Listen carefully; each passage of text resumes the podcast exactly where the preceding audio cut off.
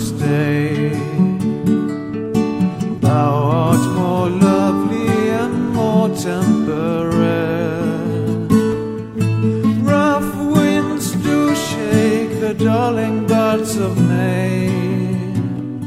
And summer's lease hath all too short a day.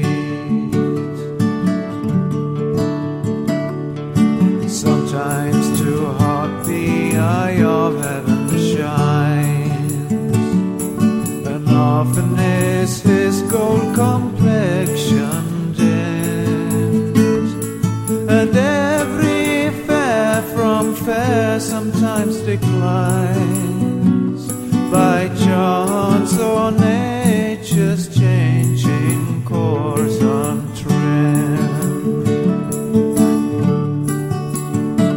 But thy eternal summer shall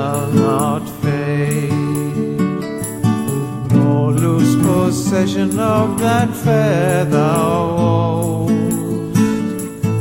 Nor shall death brag thou wandest in his shade, when in eternal lines to time thou grows. So long